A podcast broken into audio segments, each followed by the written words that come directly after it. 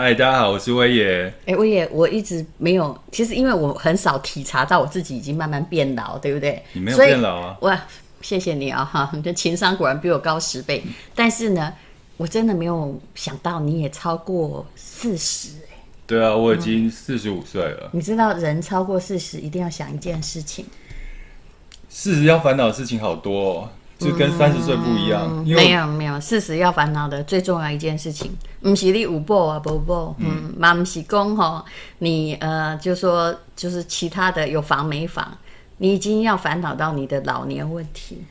对啊，就是像我这种未雨绸缪的金牛座，其实我很，我大概三十五岁，我就想要，我要我退休要怎么办呢？你是金牛座，我金牛座，难怪你这么努力做事业啊！没有，因为我你知道那时候我好想讲星座，但是我不想抢了唐丽琪妹妹的。你这样不小心第一名怎么办？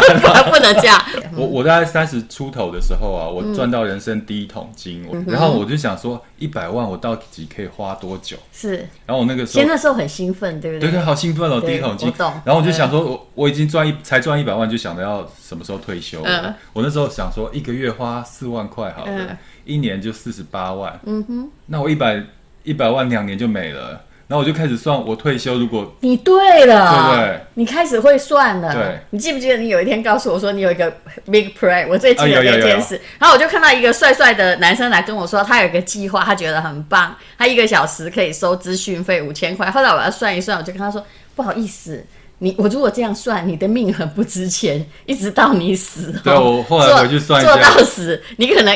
一辈子赚不了一亿耶！他后来回去就打消了那个念头。对啊，我就学来乐嘛，就是有大师指点。其实会算是对的，嗯，因为我们要，我们不是要赚最多的钱。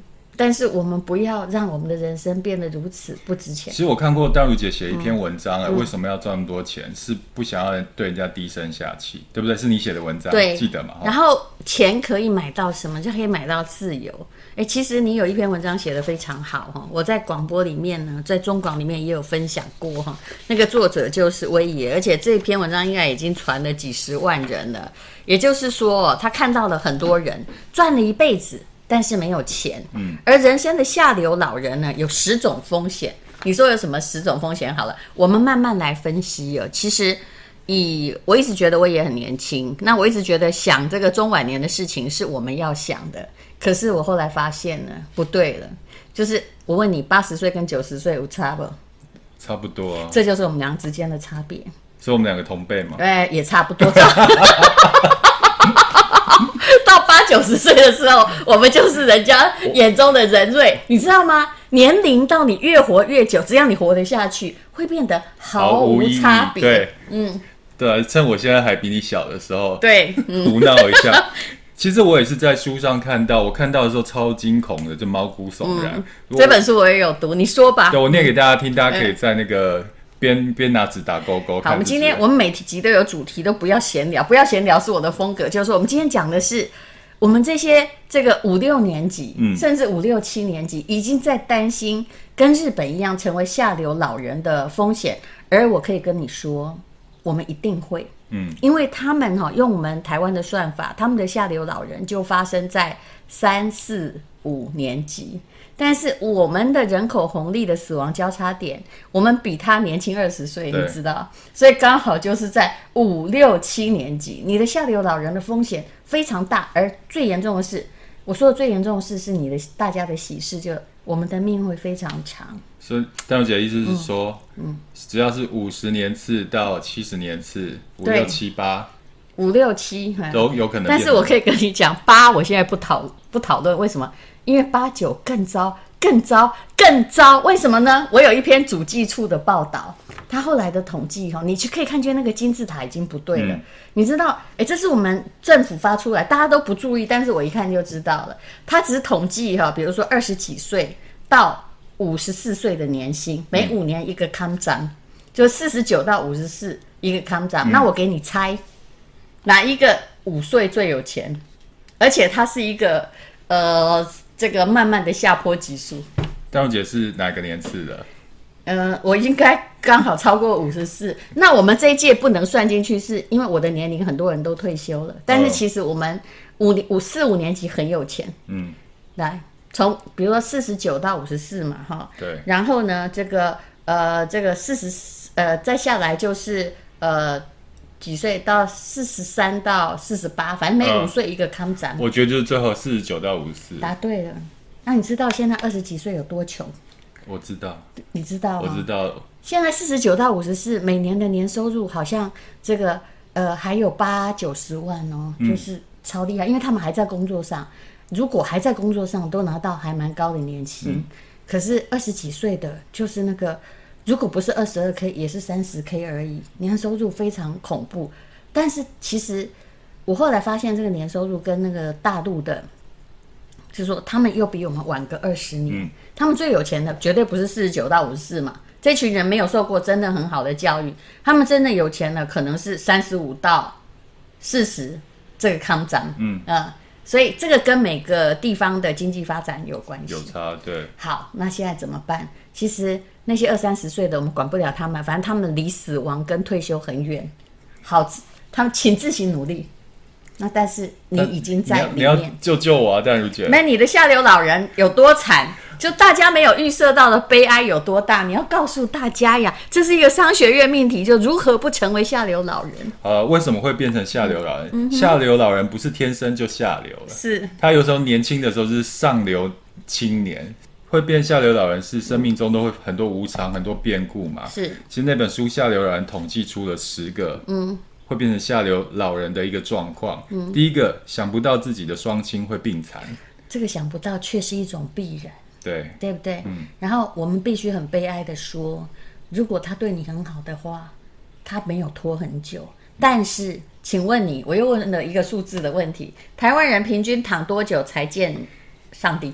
我记得那时候看过，好像是八年吧。Uh-huh. 是的。那我问你，八年？哎，你现在数字头脑很好，对不对？你觉得我可以跟你讲很多东西，鉴宝没有办法 cover。嗯对不对？其实不用讲别的。那躺的八年要花多少钱？光是请外劳哈，因为我合伙人最近家里也是在请那个外、嗯、外劳来照顾，看过来就一个月就两三万的，这是最基本的哦。然后请台湾的更贵，一个月要五六万，差不多。对，嗯、所以这样，而且那个两三万其实背后还有另外的其他的成本。对对，这只是人的部分，那更不用可以跟你讲一年一百万。那这样子，而且你不能得健保没有保的那个病。就比如说我妈妈肺癌，可是她刚好是健保没有保的肺癌，等于很多是要自费，所以一年的自费大概是一千万。医生讲出那个那句话的时候，我本来以为说我很有实力帮我妈付医药费，我突然也这个瞪瞪着眼睛看着她。对啊，因为其实到时候爸爸妈妈真的生病了，是。我一定会拿出钱来的，对呀、啊。其实你没有想到会多了这一笔这么大的开销，你没想到会不够，你知道吗？就嗯，原本以为年轻存的钱够养老了，可是你没想到下半场的时候这些钱是这样子花出去的。对，而且刚刚好那个保险还真的不保这个，嗯，多惨，不保标靶药物吧？好，这才第一个。啊，第一个已经讲这么悲哀，好，第二个不要再耽误呀。第二个是什么？想不到自己会病残。哇，这个最惨。嗯嗯，所以我现在好。好怕死哦！每天要运动，你看起来蛮健壮，不过棺材里面躺的永远不是衰弱的人。欸、真的耶，因为那是生病，我可以我可以让自己不生病，但是有些意外很难说啊。你走在路上被被撞了，你知道我们家有肺腺癌的遗传吗？我不知道，所以我有一点点淡。然后其实我这个月跑了很多马拉松，嗯、其实就是因为。嗯、呃，我的医生跟我说，我的肺部有二十个，因为我去做低剂量断层扫描，有二十个那个实一个点或毛玻璃，嗯、那个很惨。他觉得我是肺腺癌的原位癌，然后我竟然还可以老神在在，我就发现我的我我 EQ 很低，但是我的稳定度很高。我就跟他说，那你这样好了，如果去开刀，我应该没有办法跑马拉松，对不对？你让我把所有马拉松跑完，我就进去。然后，但是在前三天吧，可喜可贺的是，我后来去找台湾最厉害的肺癌医师，嗯，他跟我说，还好你五年前做过检测，所以你不需要乱挨一刀去切片，因为那那个二十颗以前就有了，嗯，所以我一年半后再检查就，我简直是从虎口余生这样流出来，哎，所以想不到自己会病残，对不对？对，我那时候其实心里也想不到。嗯，其实我我也我也很怕自己怎么样啦。对啊，你有没有家族一病疾病？爸爸是高血压中风走的。嗯，你看，嗯，对。我爸爸也是高血压那边，妈妈是肺癌，所以我现在都在吃水煮餐呢、啊，家里都在吃水煮餐。那我不应该继续干掉这一杯？呃，在快来这样念完十个，嗯、我们可能要两个小时。对第三个，哎、欸，没想到子女会病残。我觉得这个其实最可怕。对啊、嗯，这个先不要想好了。嗯，嗯好了，你你看刚刚三个就是从爸爸妈妈自己到子女，这这个真的。一出事的话，真的花钱，真的花很凶、嗯。所以你现在当子女的，你知道，因为我们都高堂有父母嘛，嗯、就是其实最重要的是不是赚钱？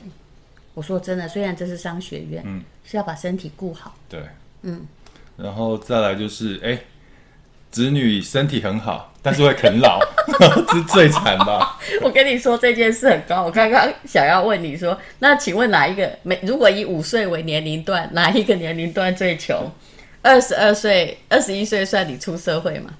二十二岁、二十一、二十二岁啊，最穷、啊。就你旁边的这位经理、才几岁？二十四岁。二十四岁。对呀、啊，贫穷的年轻人，嗯，这不这不对的，他你知道吗？不穷了，因为他爸爸妈妈刚好是在，你看你那个年纪，你看你看，所以他可以啃老啊，嗯。这就是我们这个年代最大的问题。你知道以前我们那个年代，如果念的硕士、博士，是不是爸妈都觉得你光耀门楣，嗯，对不对？荣光片乡里，好开心啊！现在如果一个小孩一直在面在学院里面，然后念完一个很奇怪的博士又不出来，大家都觉得糟了，这个该怎么办呢、啊？其实我我有听过很多年轻人，他不肯毕业，一直念书，就是怕出来社会上适应不良，找不到工作，他就想躲到一个。舒适圈里面、啊，而且我们以前考研究所很困难，对现在很容易呀、啊。对啊，对，就用念书来当成一个盾牌。嗯嗯，好，再来第五个，想不到会被骗失财产，就被骗钱。这个等一下我可以讲两个，呃，我现在可以讲那个故事。你可以讲。嗯、其实我这篇文，今天是我要访问你。好的，我自己把自己当来宾，然后开始喝起我的果汁。我我这篇文章分享了两个我的同事的故事，那其中一个是一个大姐，嗯、我记得我当时在媒体的时候，那个那时候苹果日报正辉煌，是。那时候在苹果日报当业务的前辈们啊，嗯、他们随便就是那个一个月收入就五六十万，客户的电话是自己来哦，你还不用去开发客户哦，是。他们都是就是这么辉煌的时期，嗯，那我那个。大姐啊，她就是也蛮会投资理财，买了房子，然后薪水又多。嗯、有一次，有一天她五十五岁，嗯，她跟我们大家讲说她要退休了，嗯，她已经存够了退休本了，嗯，我们都好羡慕哦，五十五岁就可以退休，财务自由了。就我这个年纪，对对对。然后几前几年，嗯，就从朋友那边听到，嗯，那个大姐在台中当清洁员。不，对不起哈，为什么落差这么大？呃，因为她做了一个很很错误的事情。嗯，是。她那时候就听听人家讲说，去投资某某未上市公司的一个股票，而且是科技股。是的。然后她就买了，嗯、然后他们跟她洗脑报酬有百分之三十。那那太少，因为通常如果你要买未上市股，将来的获利的可能性应该要到三倍。所以所以他们很客气了，对，客气了。那个大姐就觉得，所以她也不是贪心，对不对？他嗯，她没那么贪心。是。然后她听了朋友的洗脑，然后又去那边听了之后呢，把所有的身家全部压上去，结果，哎，真的就是变成一个弊案，之前还上过报，钱全部都没有了。那你想想看。我大概知道是哪一个，因为我调查过这些年来台湾所有的庞氏骗局，嗯，嗯有有上新闻，然后，对当然你们可以说那个大姐为什么不回来工作，回媒体工作？嗯、我告诉你，那时间也不一样，以前都是卖报纸啊、电视，超简单的，对，Q 敲敲就好了，现在是卖数位数位广告。是非常复杂的，它就是就是我们的媒体的平台已经转移了，嗯，对不对？以前他们都是你说那个三台有没有？嗯，台视、华视、中视，他们的业务根本就是坐在办公室里面，人家来说，哎，拜托让我们上一个档次好不好？可是你的姿态其实是要一直随着时代改变哦，否则你以前就会，以前我还跟人家那个报纸介绍过广告，我自己很热忱，觉得是我帮广告不同人拉了广告，他就跟我说，哈，你还要我帮他打折，啊，我们假霸电网要，所以我那时候印象很清楚。可是你几层，就是说现在实体的媒体，连以前台湾两大报现在都生存不下去。我觉得目前那一个。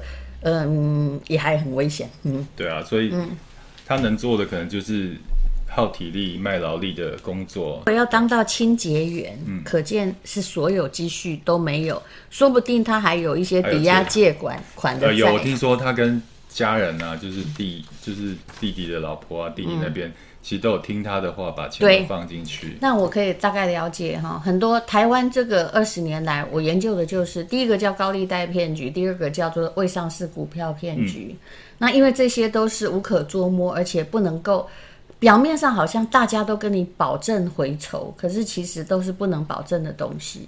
所以以后我打算要讲的就是庞氏骗局。其实你只要不要被骗，你至少老的时候就会活得不错。其实要多听淡如姐的这个。商学院的节目，因为其实你我我现在，因为我这几年都有在看一些商商学院或投资的东西，嗯、我觉得有一些数字根本一听就知道是假的啊。如果有人跟我讲说年化报酬百分之三十的投资，然后只要拿钱出来，我不会相信的。对啊，因为正常的投资股票那种比较稳健的，一年有五六趴就已经很不错了。来来来，那我们来谈一下。好。你知道最早哈，在你还这个是青少年的时代，嗯、就是可能还在那个国中的时候，对女生吹口哨的时候，嗯、那个时候有一个叫做红原案，我好像有听过，对不对？对，你知道它的利率是几趴吗？大概是二十到四十趴，嗯，也就是说，如果你投一百万的话，你一年可以拿二十到四十万。而中间的那个幅度是靠你有介绍多少亲友，你拿几趴？那什么叫庞氏骗局？非常简单，就是我其实没有拿你的钱去投资，嗯、我拿后面的老鼠的钱，然后来补你的利息，这个就叫庞氏骗局。感觉就像老鼠会的感觉、啊、是是是。然后后来呢，就是这个庞氏骗局过后，其实前不久有一个被逮捕归案，哦，不好意思说他的名字，免免得被黑道寻仇。他提出的骗局是六十四趴，我的司机有中，嗯，所以你的司机有去买？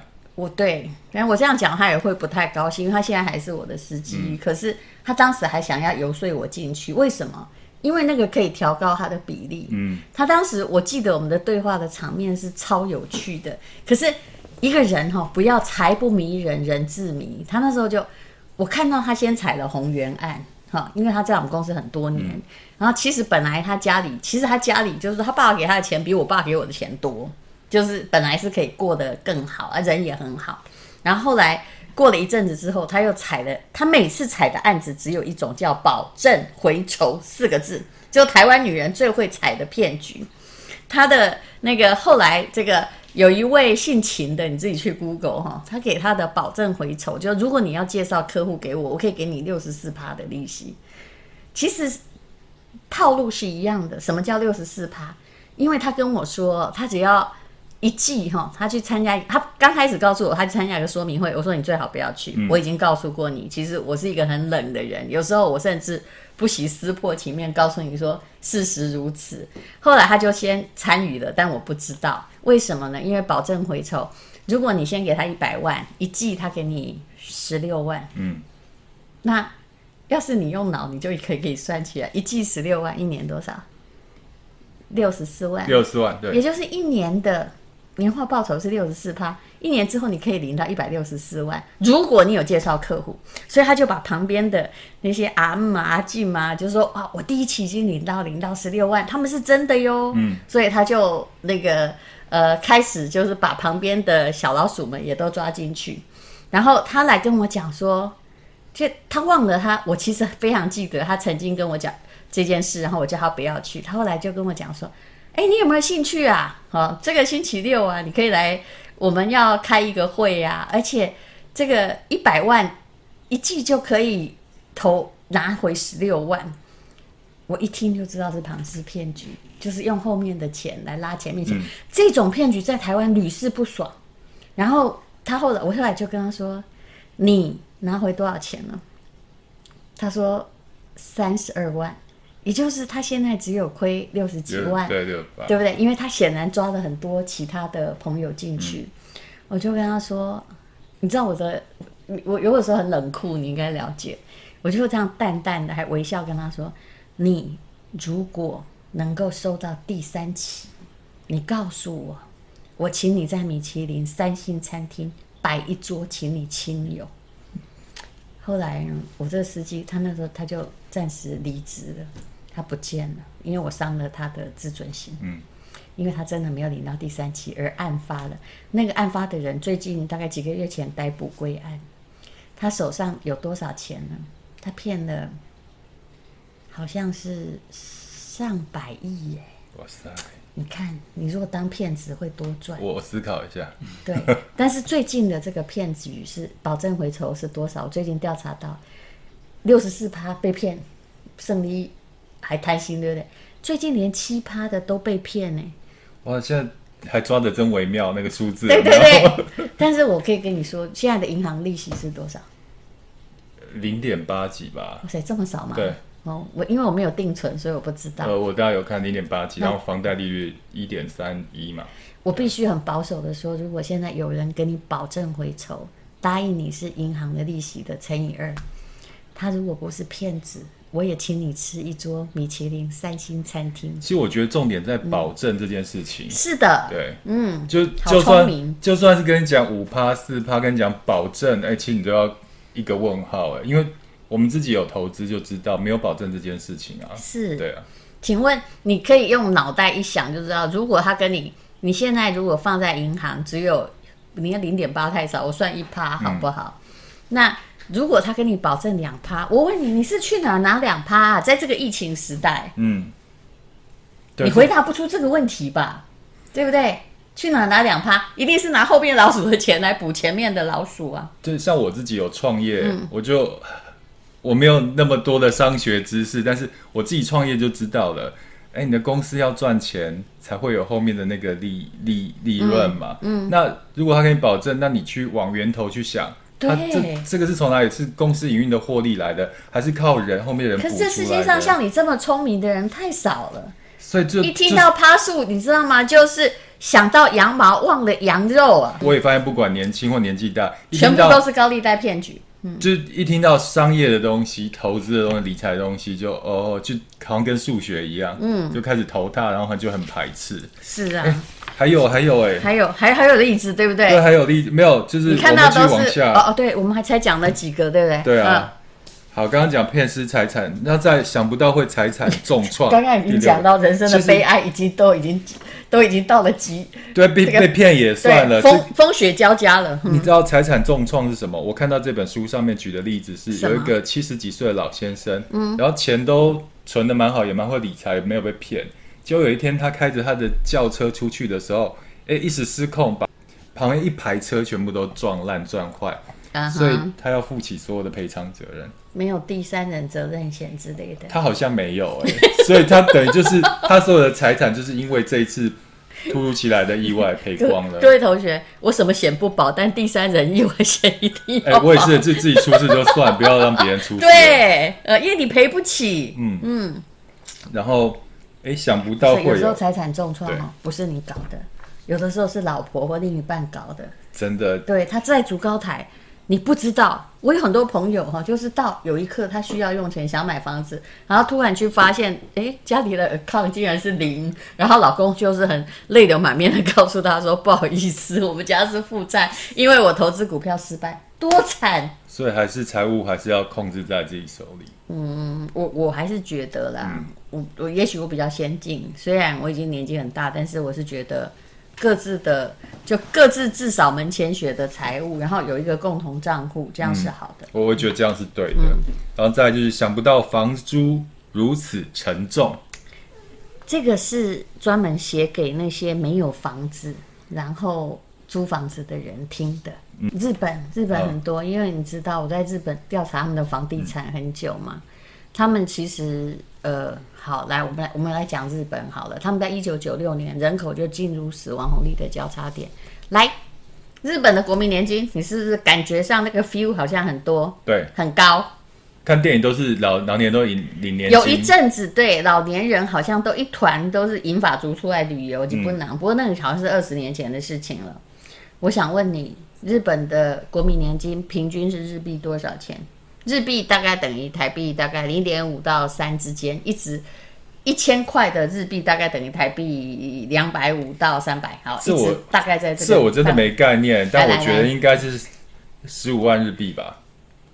六万。六万其实不多啊。六万多少？一万五吗？对啊。所以平均只有一万五，因为他们的年金就是虽然国家有补助，但国家也快完蛋了，真的，嗯、财政也是赤字连篇。嗯、所以呢，是由你以前，因为他们税重，所以由你以前缴的东西，然后来给你年金。可是大部分人薪水不高，所以而且货币，你觉得日本真的是通缩吗？我是。告诉你，它只是没有过度通膨，但是任何国家永远走在一个通膨的路上，只是它通膨可能比我们这种开发中国家来的少一点点。结果他们只有这个六万块钱日币，六万就是一万五。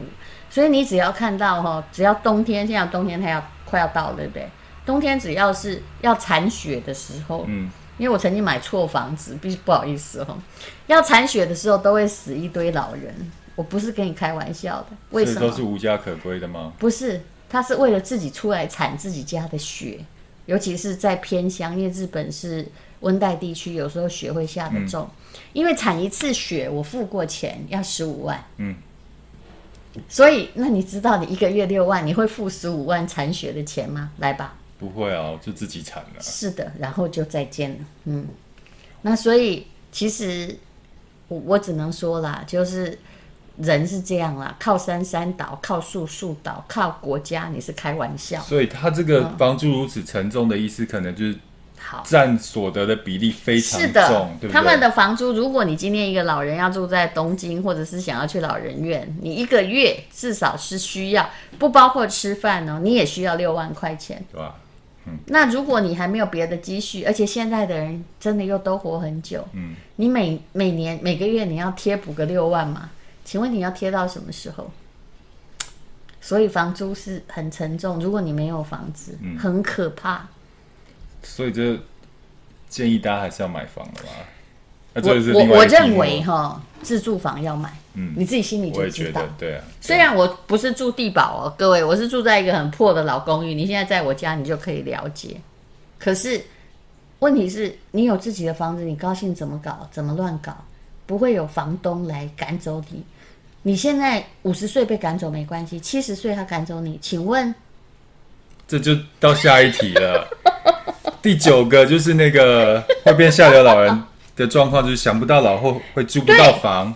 因为你看的是日本的书嘛，下流老人是日本的书，啊、因为他们老人最多嘛，真的租不到房。如果我今天看到七十岁老人要问你，七十岁老人要跟你租，你租不租？我租。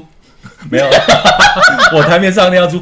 可大姐，你知道吗？我告诉你，大部分人不租，为什么？他怕什么？你心里应该明白，我就不要再往。因为我在 FB 上面常常看到那个社会新闻，就是说，呃，嗯、房东不愿租给那个七八十岁的老人家，嗯、下面的留言全部都在骂那个房东，你知道吗？就觉得没有爱心，然后怎么那么是这么坏？可是那是因为不是他们的房子。是，现在如果换位思考，你是那个房东的话。嗯你如果有二三十岁的租客跟七八十岁的租客，你要租给谁？对，大家自己去想嘛，答案就出来。我们刚刚说下流老人就是一个日本人写的书嘛，对，对不对？好像是斋藤什么，对不对？那个作者，呃，忘记。但无论如何哈，我常常看到日本的，就是说他的 owner change，就是他想要把那个房子卖掉，然后连着租约，投报可能有八到十趴，这个是很多哦。我们现在的利息只有一趴左右哦，一点三趴嘛。好像很好买，但不好意思，里面住着一个七十岁的老人。然后他在这间房子住了多久呢？答案他是这个单身老人在里面呢，可能从四十岁住到七十岁，也就是从这个房子是新的时候他就租他，然后租了三十年。那为什么他没搬走？因为没办法把他请走，对不对？对，对你，因为保护租客的这个是民主国家原则，你没办没办法把他请走。那他为什么不搬走？这个房子已经被他住的很老了，嗯、为什么他不搬走？因为没有人要租房子给他。啊，对耶。所以为什么我不管怎样，我说房子不会涨，但是无论如何，你要有自己的房子，这一点很重要。我们已经把这个还有最后一个，最后一个对，想不到老后无伴。其实我跟你讲，老后无伴不是这个。我也觉得这个。你看，我也觉得这不是很重要。有时候有一个不好的办法要把你拖垮。好，那我给你选，我又给你选。嗯、好。你要这个有足够的钱无伴，还是有伴没足够的钱？我当然要足够的钱啊！好，哎，那二十四岁你讲，你讲，你要什么？我要钱，因为你太现实了。因为我们这种四十岁以上要选这个是对的。之前有一个女明星就，就我听过一个女明星讲，你看吧，问题就来了。对，老人身上要有点钱，年轻人才会理你。嗯、是，谁要理一个没有钱的老人？你说对的呀。对，嗯、我们现在这年纪可能感觉不到，但是我年纪越大越可以感觉得到。看到一些我的长辈在脸书上分享，嗯、他身旁都是一些年轻人陪他玩。我也会付钱呐、我也。但我知道那些长辈，其实你去发现，我也跟那些长辈出去玩，发现跟他们出去的时候，其实你都不用花到钱。嗯哼。所以他身边自然有很多人去陪伴他，陪他玩。对。所以其实有钱才有，这也算是一种尊严吧，算是买来的。对啊。嗯，其实好，你看现在我们已经都很现实了，发现老后没伴，还没很惨。嗯、其实人终将孤独。终将没伴，不管你的伴跟你多好，就是、你们总是不能同年同月同日死嘛，嗯、不可能。对。对可是老了之后，如果一点这个本钱都没有，非常惨。但是问题是，老的时候你没有办法用你的劳力，或者时代已经过去，你没有办法再赚钱。最严重的是，将来可能呃政府会破产。嗯。哦，已经有几个国家破产了，他没有办法保证。每个月都给你钱，请问怎么办？还好我们不是那个，嗯，拿政府钱的。我，我真的觉得，就是年轻就要开始有这样的忧患意识了。嗯、而且现在越年轻开始投资理财，嗯、其实它的复利效果会越大。是的，对，所以我真的，所以我会分享这篇文章。其实，嗯，我已经救不了那些下流老人。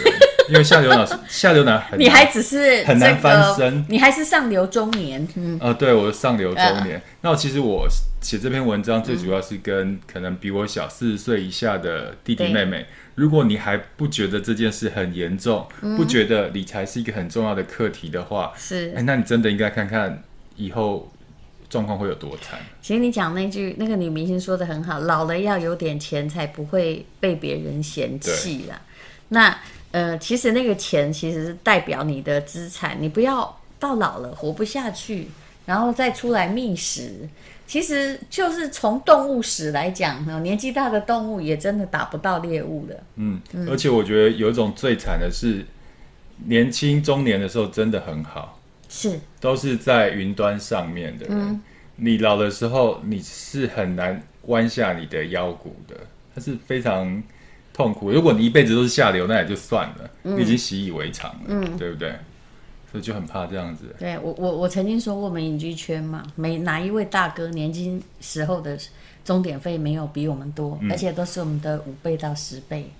可是为什么有百分之九十的人后来这个到最后有没有？就是会没有钱呢，就是你对理财没有一个正确的概念。淡如姐之前也有讲到一个文章啊，嗯、就是、嗯、呃中了乐透的得主，他们的下场怎么样？百分之九十都惨。对，因为再多的钱给一个不会理财的人去搞，嗯、那一下就没有了。嗯，但如果那么多乐透钱给我搞的话，我会越搞越有钱。嗯、有时候就想想说，哎、欸，会理财跟不会理财差很多哎。这就回到我之前说，我年轻的时候觉得我赚了一百万，觉得好可怕，两年就花完了。对呀、啊。可是如果现在换是我，如果我有一百万的话，我我会想怎么样去把它投资，用一百万来不断的去帮我赚钱。这是有投资脑跟没有投资脑的差异。其实第一就是你要有睡眠财，睡眠财有很多种。为什么很多人喜欢房子？躺着赚啊。因为房子比较容易，就是有稳定的睡眠财。嗯、如果你的房子租得出去，或者是很多人存股票，如果那公司不倒，会有睡眠财。其实没有别的方法，嗯，就房产跟股票两种。是，你看那些跟着巴菲特的傻瓜，他当时三十年前一百块美金，后来变成了多少？变成了两亿。但是对不起，投资对的人不是那么的多，对哈。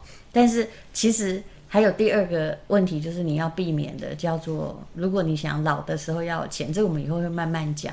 你要避免什么？你永远要把你脑袋里赚一票的观念叉叉叉叉叉叉。如果你的脑袋一直想赚一票，还有刚刚你讲的那位，就是后来当清洁工，几亿的财产都不见了，那个叫同一个鸡蛋。哎，同一同这鸡蛋不要放在同一个篮子里面。是的，对，永远是这样子。嗯嗯，所以我们要总结，嗯哼，不要当下有老人，就是不要太贪心。是。然后要理财知识是，然后不要把鸡蛋放同一个篮子里面。好，那理财知识我们就慢慢的一直讲。了，当然我们不是只限于要乖乖听这个节目哦。是的，谢谢威爷，谢谢，谢谢大家。